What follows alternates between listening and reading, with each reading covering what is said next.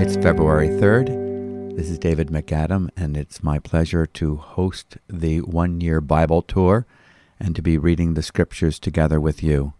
We're in the book of Exodus, and there's a lot to cover today. In Exodus chapter 17, beginning with verse 8, Israel defeats Amalek.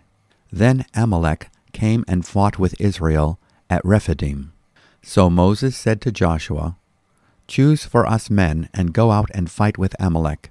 Tomorrow I will stand on the top of the hill with the staff of God in my hand. So Joshua did as Moses told him, and fought with Amalek, while Moses, Aaron, and Hur went up to the top of the hill. Whenever Moses held up his hand, Israel prevailed, and whenever he lowered his hand, Amalek prevailed. But Moses' hands grew weary, so they took a stone and put it under him, and he sat on it, while Aaron and Hur held up his hands, one on one side and the other on the other side, so his hands were steady until the going down of the sun. And Joshua overwhelmed Amalek and his people with the sword. Then the Lord said to Moses, Write this as a memorial in a book, and recite it in the ears of Joshua, that I will utterly blot out the memory of Amalek from under heaven. And Moses built an altar, and called to the name of it, The Lord is my banner, saying, A hand upon the throne of the Lord. The Lord will have war with Amalek from generation to generation. Chapter 18 Jethro, the priest of Midian, Moses' father in law, heard of all that God had done for Moses and for Israel his people, how the Lord had brought Israel out of Egypt. Now Jethro, Moses' father in law, had taken Zipporah, Moses' wife, after he had sent her home, along with her two sons. The names of the one was Gershom, for he said, I have been a sojourner in a foreign land, and the name of the other, Eliezer, for he said, The God of my father was my help, and delivered me from the sword of Pharaoh. Jethro, Moses' father in law, came with his sons and his wife to Moses in the wilderness, where he was encamped at the mountain of God. And when he sent word to Moses, I, your father in law Jethro, am coming to you with your wife and her two sons with her. Moses went out to meet his father in law and bowed down and kissed him. And they asked each other of their welfare and went into the tent. Then Moses told his father in law all that the Lord had done to Pharaoh and to the Egyptians for Israel's sake, all the hardship that had come upon them in the way, and how the Lord had delivered them. And Jethro rejoiced for all the good that the Lord had done to Israel, in that he had delivered them out of the hand of the Egyptians.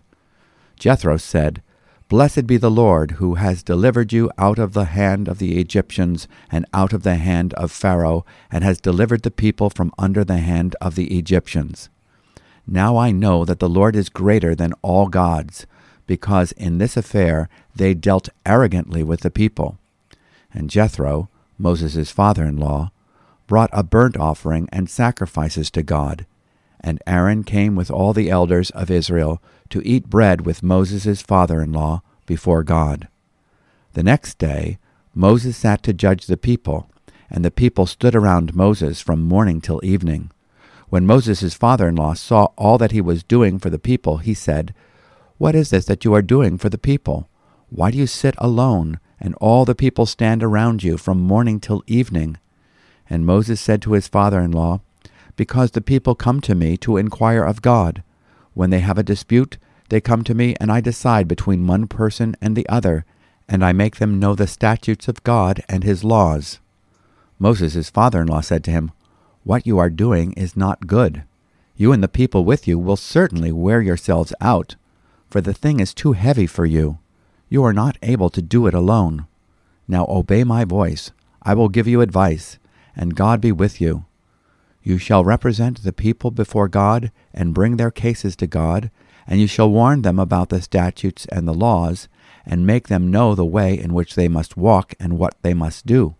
Moreover, look for able men from all the people, men who fear God, who are trustworthy, and hate a bribe, and place such men over the people as chiefs of thousands, of hundreds, of fifties, and of tens, and let them judge the people at all times.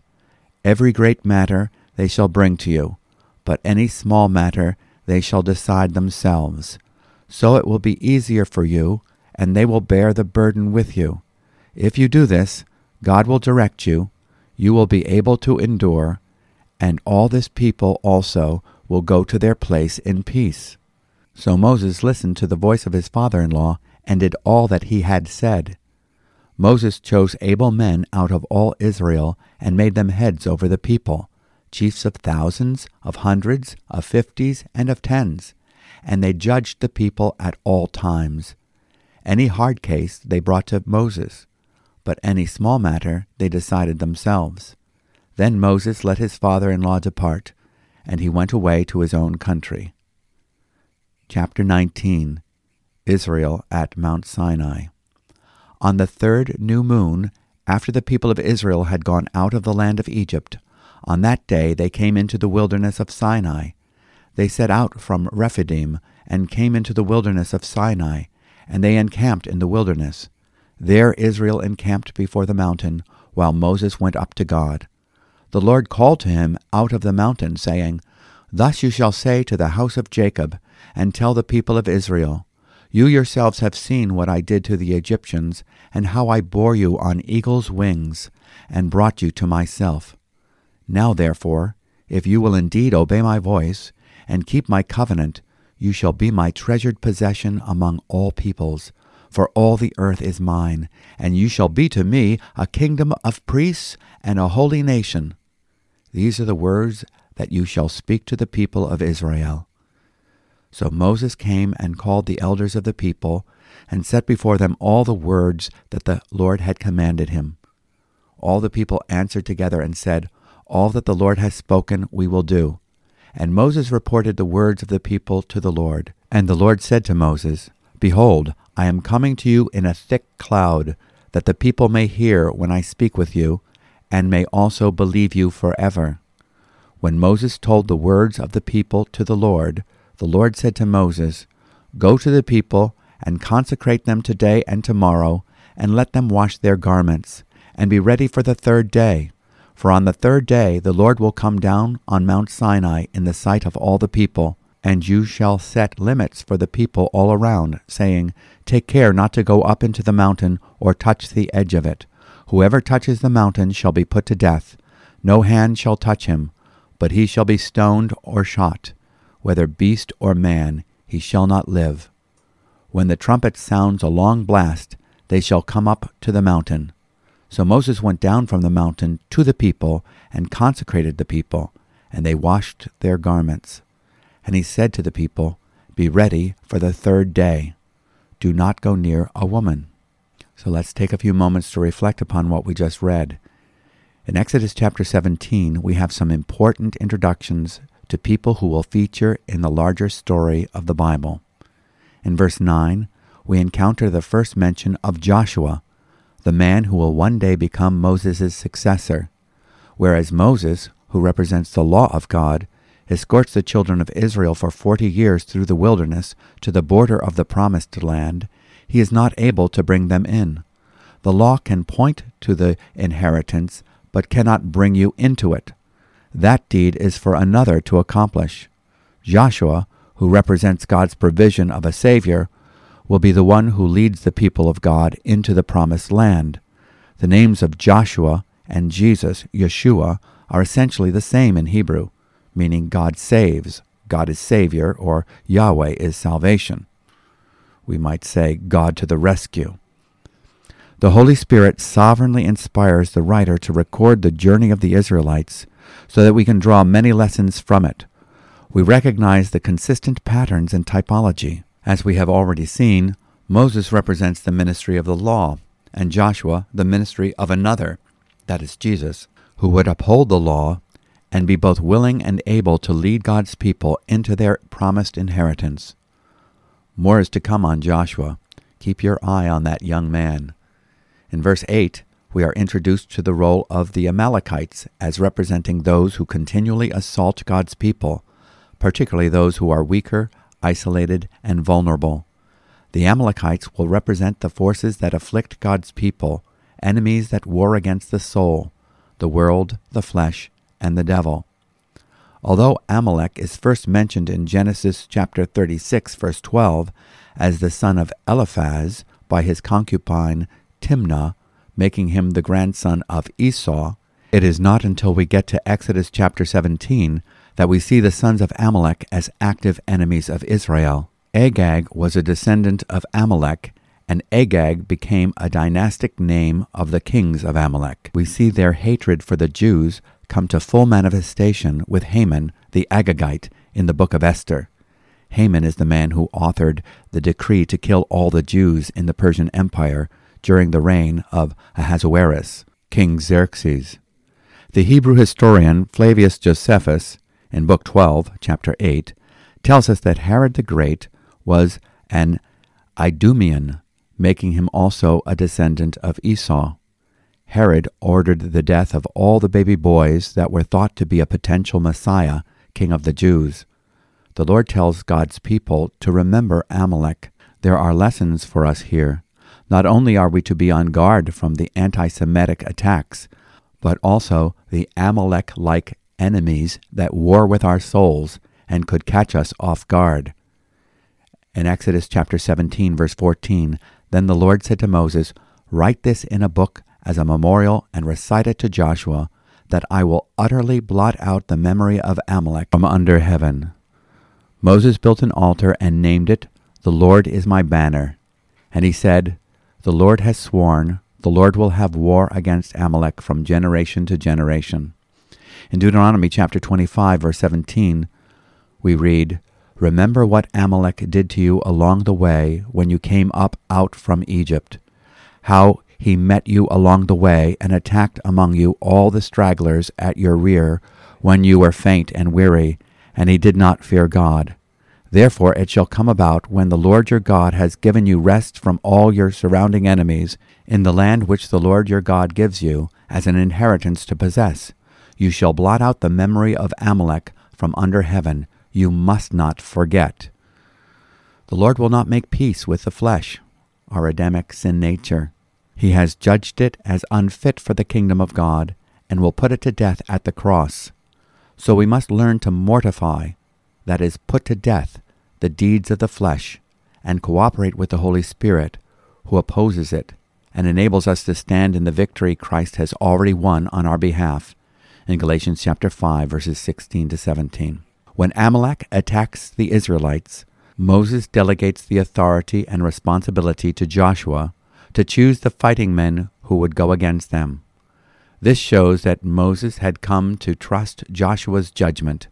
It also reflects the role of Jesus, the second person of the Trinity, who executes the Father's plan in the valley of space time history. But Moses is pictured as having an important role to play in the battle also. He was to station himself on the top of the hill, overseeing the battle. The law would have to be upheld if the battle is to be won. His hands would have to be lifted to the heavens, a picture of his receiving the grace of the Lord to prevail against the enemy. Thanks be unto God who gives us the victory. Moses was weak as a human intercessor. However, he received threefold support. Number one, a stone to sit on, which speaks of the intercession of Christ our rock, who ever lives to make intercession for us, in Hebrews chapter 7 verse 25. Number two, he needed his brother, in this case Aaron, to uphold one hand. We need the intercessory support of the church, our brothers and sisters.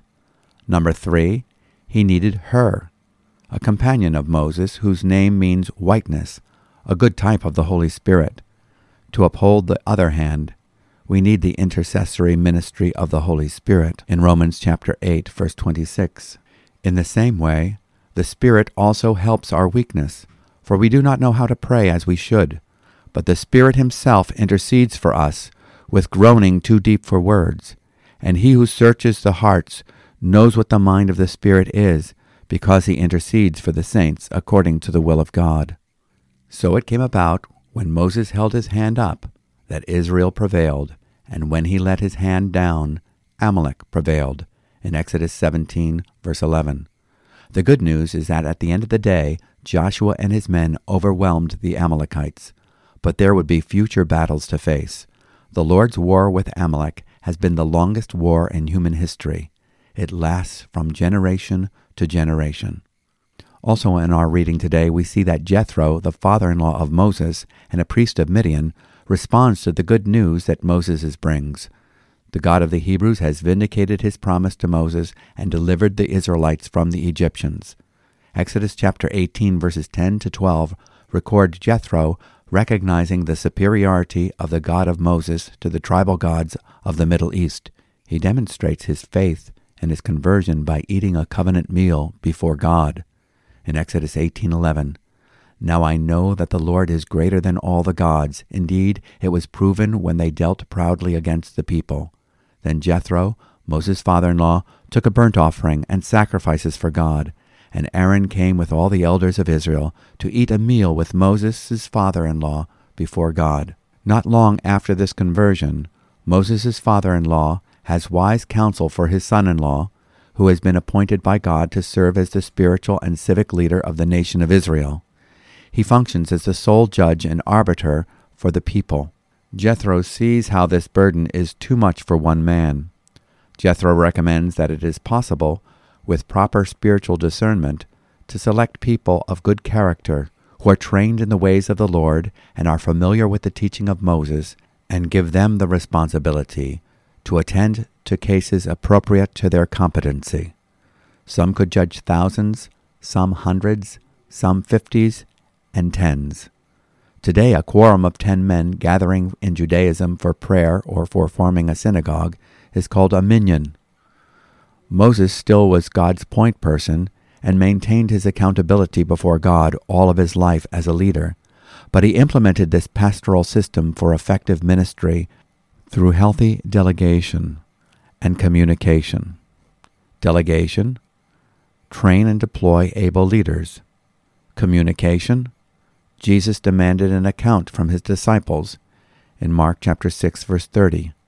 Appropriate ongoing feedback is needed for the system to work. To whom are you accountable in your spiritual community? Are you part of a minyan, a group of 50, a 100? Do you realize that the leaders of these delegations are accountable to God for you?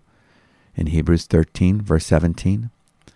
Moses adopted what is called the Jethro principle of delegation a decimal system of pastoral and judicial care. The praying Indians used this system as a pastoral model for their praying villages. One of the prominent Indians from Musketaquid, the original name of the town of Concord, Massachusetts, was given the Christian name of Jethro. The famous tree at which the transaction for the purchase of Concord took place is named after him and is called the Jethro tree. An important scene is coming up God is about to establish a covenant with his people at Mount Sinai. Notice the recurring reference to the number three in these episodes. Three days' journey, in the third month from the day of the Exodus, and prepare for the third day. Three is a number symbolizing the transition from death to life. Exodus chapter 19, verse 1. In the third month after the sons of Israel had gone out of the land of Egypt, on that very day they came into the wilderness of Sinai. The Lord calls Moses from the top of the mountain. He intends to make a covenant with his people. We see how the Mosaic covenant is only fulfilled by Christ, and the ones who become the kingdom of priests unto him are those who believe God's word about him. In Exodus 19, verse 5, Now then, if you will indeed obey my voice and keep my covenant, then you shall be my own possession among all the peoples, for all the earth is mine, and you shall be to me a kingdom of priests and a holy nation. These are the words that you shall speak to the sons of Israel. Israel as a nation never gave God the obedience he required, but in Jesus we see the true Israel, one who is ruled by God, the true vine, the true planting of the Lord. So the apostle Peter explains that it is by coming to Jesus that we are born again and come to be a kingdom of priests and a holy nation, in 1 Peter chapter 2 verse 4, and coming to him, you are a chosen race, a royal priesthood, a holy nation, a people for God's own possession, so that you may proclaim the excellencies of him who has called you out of darkness into his marvelous light. We will see how God's invitation to take part in a universal priesthood in the nation of Israel is rescinded through disobedience. Intended originally for all twelve, it will become restricted to one tribe, the Levites, due to their obedience in Exodus chapter 32. But there will be disobedience among the Levites, and the priestly privileges will diminish until there is only one mediator between God and man, the God man, Jesus Christ, who fulfills the requirements of the law on our behalf. I am sure that the overconfidence of the people to profess faithfulness to the law of God would haunt them for the remaining thirty nine years and nine months. In verse 8 we read, All the people answered together and said, All that the Lord has spoken we will do. And Moses brought back the words of the people to the Lord. We have a dramatic preparation for God's self revelation at Sinai. The Lord promised to come down. He desires a relationship with His creation. He has called Israel for His choice purpose to be blessed among humanity and to bring blessing to all humanity through the Messiah. The scene closes with the people being reminded of God's holiness. You cannot go out of bounds. You cannot go up the mountain any time or any way you feel like you would like to. He is not a cuddly God. He is not in the trees or the mountains. He is the maker of the trees and the mountains. He is above the mountain and comes down to the mountain. He is God. You cannot approach him on your own terms. As we shall see, a violation of God's command means death. Prepare yourself for the third day is the prophetic call to consecration and the prophetic yearning of our hearts for Christ, the heavenly lawgiver, who saves us to become the law keeper in our hearts. And now for our New Testament portion from the Gospel of Matthew, chapter 22, verses 34 through chapter 23, verse 12. The Great Commandment.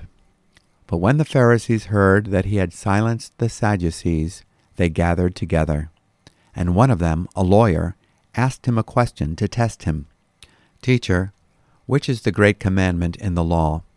And he said to him, You shall love the Lord your God with all your heart, and with all your soul, and with all your mind. This is the great and first commandment. And the second is like it You shall love your neighbor as yourself. On these two commandments depend all the law and the prophets. Now, while the Pharisees were gathered together, Jesus asked them a question, saying, What do you think about the Christ? Whose son is he? They said to him, The son of David. He said to them, How is it then that David, in the Spirit, calls him Lord, saying, The Lord said to my God, Sit at my right hand until I put your enemies under your feet? If then David calls him Lord, how is he his son? and no one was able to answer him a word. Nor from that day did anyone dare to ask him any more questions. Chapter 23 Then Jesus said to the crowds and to his disciples, The scribes and the Pharisees sit on Moses' seat.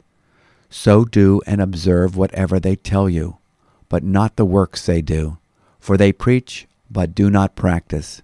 They tie up heavy burdens, hard to bear, and lay them on people's shoulders, but they themselves are not willing to move them with their finger. They do all their deeds to be seen by others, for they make their phylacteries broad and their fringes long, and they love the place of honor at feasts, and the best seats in the synagogues, and greetings in the marketplaces, and being called Rabbi by others. But you are not to be called Rabbi for you have one teacher, and you are all brothers. And call no man your father on earth, for you have one Father who is in heaven. Neither be called instructors, for you have one instructor, the Christ. The greatest among you shall be your servant. Whoever exalts himself will be humbled, and whoever humbles himself will be exalted. Today's New Testament reading goes along well with our Old Testament reading a so called expert in the law of Moses, sets out to test Jesus' understanding of the law. Jesus is able to summarize the 613 commandments of the Torah which summarizes the Ten Commandments also. In Matthew 22 37, and he said to them, You shall love the Lord your God with all your heart, and with all your soul, and with all your mind. This is the great and foremost commandment. The second is like it You shall love your neighbor as yourself. He is quoting Deuteronomy chapter 6, verse 5, and Leviticus chapter 19, verse 18. Jesus is right. A perfect love for God will lead to a perfect love for those whom He created in His image. We are to love those whom He puts before us. We are to treat our neighbor as we would want to be treated. But Jesus does not leave it there. He turns to the experts in the law and asks them a central question that needs to be understood if you want to understand the gospel of God in the Old Testament and New. What do you think about the Christ? Whose son is he? They give their succinct answer the Son of David. Jesus confronts their blindness to the fact that the Messiah is God the Son and is standing before them at the moment. He cites the fact that David, the ancestor of the Messiah, recognized that his descendants would be his Lord, his superior, his God. Psalm 110, verse 1, is repeated in the New Testament by Matthew, Mark, and Luke in the book of Acts and also by Paul. The writer of Hebrews refers to it twice. Jesus quotes it here in Matthew 22, verse 44. The Lord says to my Lord, Sit at my right hand until I make your enemies a footstool for your feet. In Matthew 22, verse 45, if David then calls him Lord, how is he his son? No one was able to answer him a word nor did anyone dare from that day on to ask him another question. Jesus then teaches the people that the religious system of his day is apostate, having fallen away from the true faith, and consequently ignores the truth about Christ and their need for him. Jesus is not very complimentary of the system of traditions that they have replaced as a means of manufacturing their own brand of righteousness. We are to look to Jesus as God's provision for our righteousness, in 1 Corinthians 1, verse 30. We are to live through him to love and serve others in 1 John 4, 9. By this the love of God was manifested in us, that God has sent his only begotten Son into the world so that we might live through him. True spiritual leadership involves humble faith with a Christ centered focus and a servant's heart to live through him.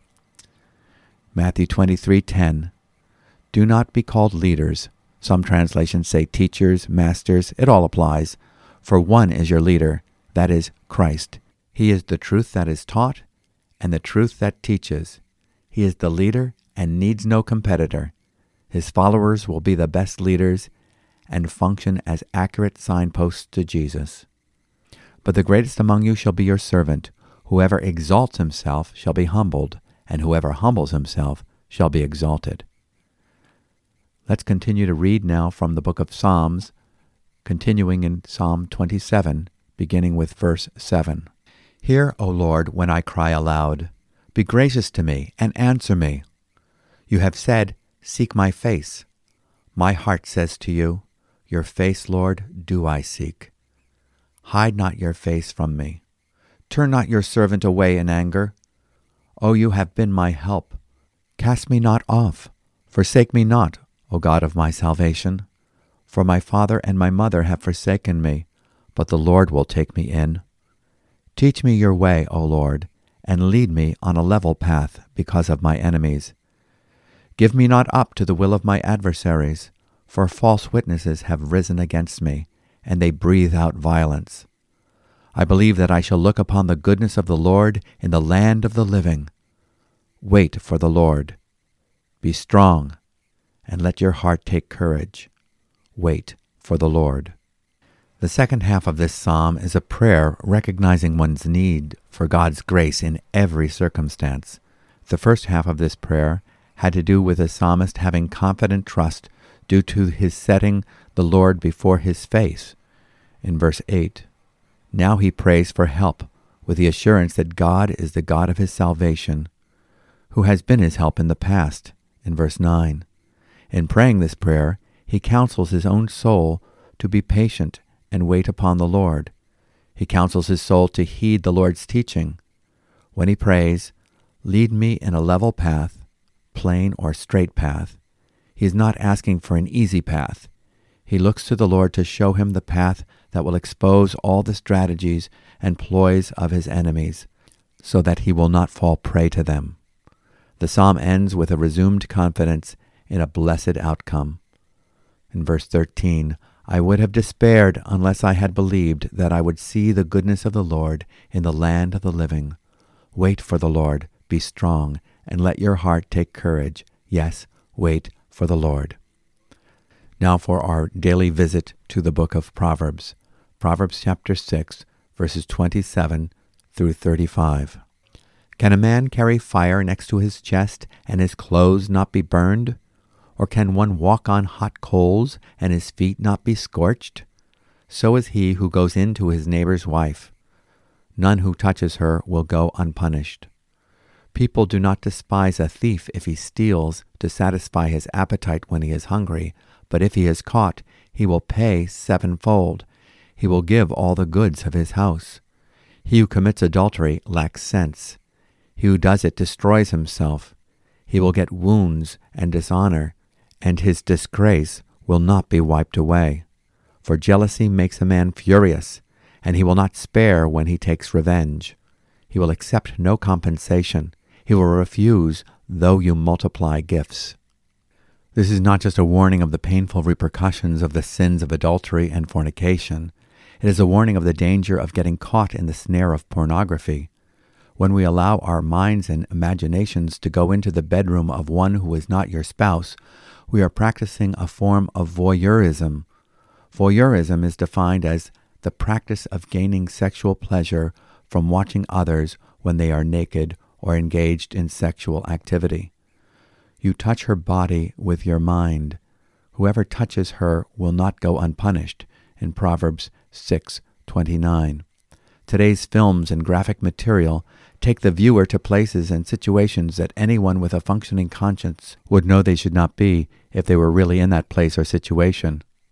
In a real situation, if you had any sense of propriety, you would excuse yourself for being inappropriately present instead of standing there letting the images hook your inordinate desires. Our culture has normalized inappropriate voyeurism by making it commonplace, dulling our consciences and polluting our minds. Science has shown how pornography hijacks the brain. It hijacks and rewires the brain and sets it on a path of self destruction. He who would destroy himself does it in Proverbs chapter 6 verse 35. Let's pray together. Lord, you are God, and we are your people. Forgive us when we get this backward and think that we are God's and you are our mascot or our religious icon, or when we reduce you to fit into a marginal compartment in our lives. Thank you for the revelation of your holiness at Mount Sinai. You are a God of truth, but full of grace. With the revelation of your righteous demands, the commandments, you also reveal your plan of salvation by grace through faith in Christ, who is our tabernacle. You give us a picture in the law of a tabernacle in which our sins are paid for by the offering of a perfect sacrifice. Thank you that your word was made flesh in Jesus and tabernacled among us. He is our priest, our mediator, offering himself as a propitiation, making full atonement for our sins. He is the truth of the holiest of all, the life of the holiest of all, and the way into the holiest of all. He is the holiest of all who satisfies your every demand.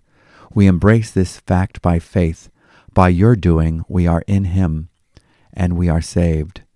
Thank you for making us a kingdom of priests, showing us the importance of prayer and the wonderful provision of a daily intake of your word.